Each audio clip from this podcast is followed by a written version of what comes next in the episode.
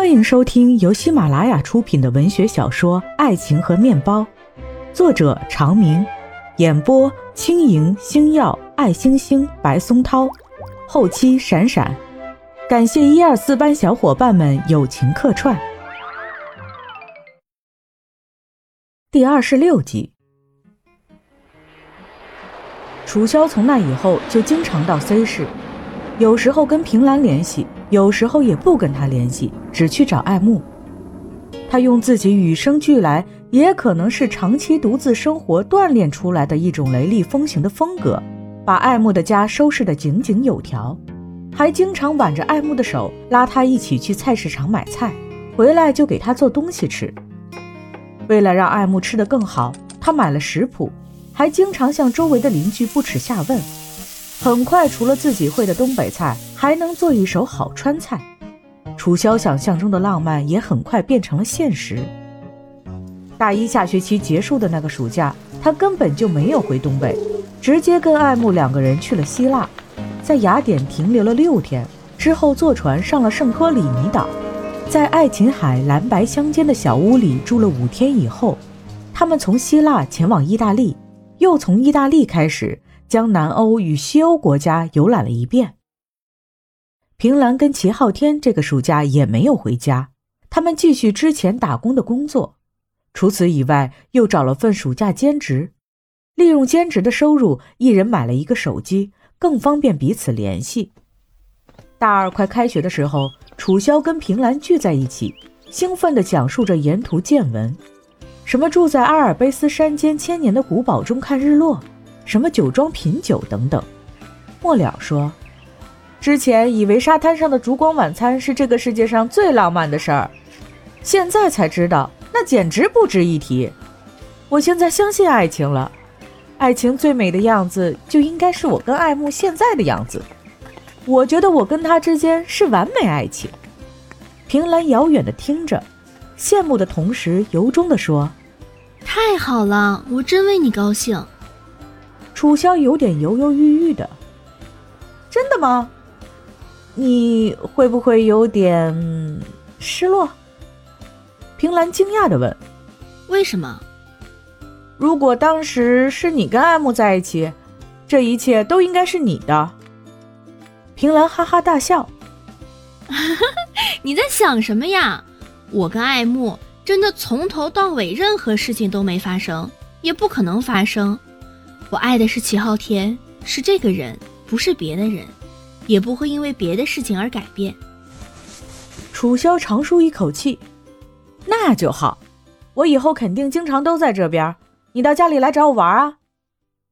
好，可惜美诗不在这边，要不她肯定也为你高兴。她现在怎么样？这个死女人，有什么都跟你说，不爱告诉我。平兰想了想，他家里出了点事儿。这个暑假，陈美诗都在忙家里的事儿。在这之前，她的爸爸杀死了那个女人，连同跟那个女人一起生的孩子。陈美诗想，在这个世界上，我曾经有过一个弟弟，可是还没有见面，他就不在了。他心里的感情是复杂而无比混乱的，很难说是蚀骨的痛苦，还是痛苦中也混杂着一丝快感。毕竟，那个抛弃自己和妈妈的人，终究也彻彻底底的抛弃了他们。爸爸被判了死刑，并且正是在这个暑假被执行了死刑，留给陈美诗的只有两万块钱的遗产。陈美诗想早早的回学校，她说：“我不签字，我不要他的钱。”妈妈说：“不要钱，你也不能走，有一些葬礼上的事情你得出面。他早就跟我没有任何关系了。”妈妈没有办法，在原给湖南的刘子豪去了电话。刘子豪接到电话的当天就买了车票，辗转赶到陈美诗的身边。陈美诗在妈妈和刘子豪的劝说下，还是参加了葬礼，但她自始至终都平静无语，像个机器人似的把程序走了一遍，表情也像个机器人似的冰冷冷的。反而是刘子豪代替他迎来送往。把该做到的礼仪都给做到了。要回学校之前，陈美诗的妈妈把她的手和刘子豪的手搭在一起，语重心长的：“子豪啊，以后美诗就拜托你了。她一个人在陌生的地方，你替我照顾她。”哎，放心吧，阿姨。陈美诗抽出手：“我这么大，能照顾好自己。”陈美诗妈妈说：“你贪玩任性，有子豪在，不会做太出格的事儿。你们都二十二了，要是子豪妈妈同意，可以抽空把婚事定下来。”行，我妈妈同意，她可喜欢美诗了。我大学还没有毕业，刚要念大二，这些八竿子打不着的事情，妈，你在说什么？说什么？说正经事儿，只是订个婚。毕业没毕业有什么影响？子豪是个好孩子，你不要老是给他脸色。两个人和和气气的，好孩子多了，我都得订婚。美诗妈妈皱皱眉头，妈妈那么大年纪，你要相信妈妈的眼光。你的眼光看上的出轨杀人，现在都入了土。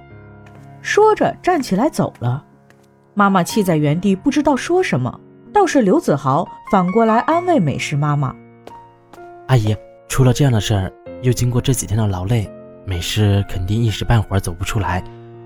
你看她跟没事人似的，其实心里不好受。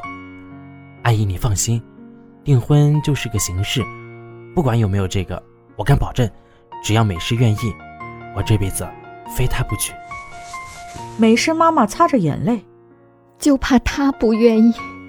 你听听他说那话，也是我没教好，这样的家庭给了他不好的影响。我放心你，可我不放心美诗啊。以后子豪，你多担待他啊。我一个男孩肯定让着女孩。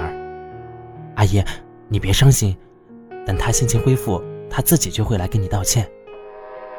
美诗跟刘子豪还是提前回了学校。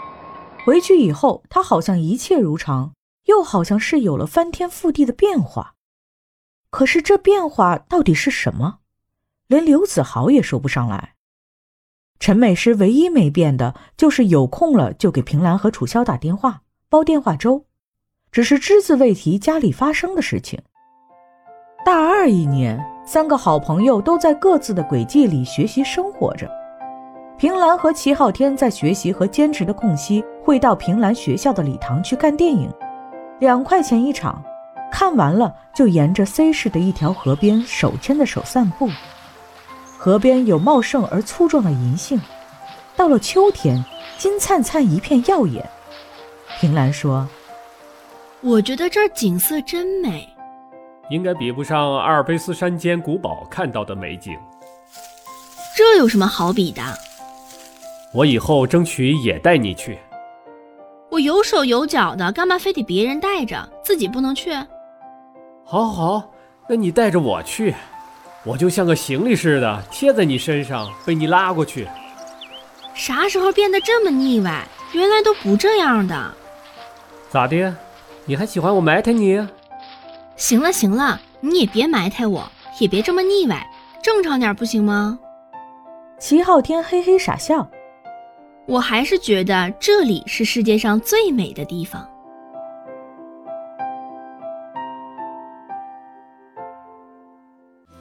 听众朋友们，本集已经播讲完毕，感谢收听，我们下一集再见。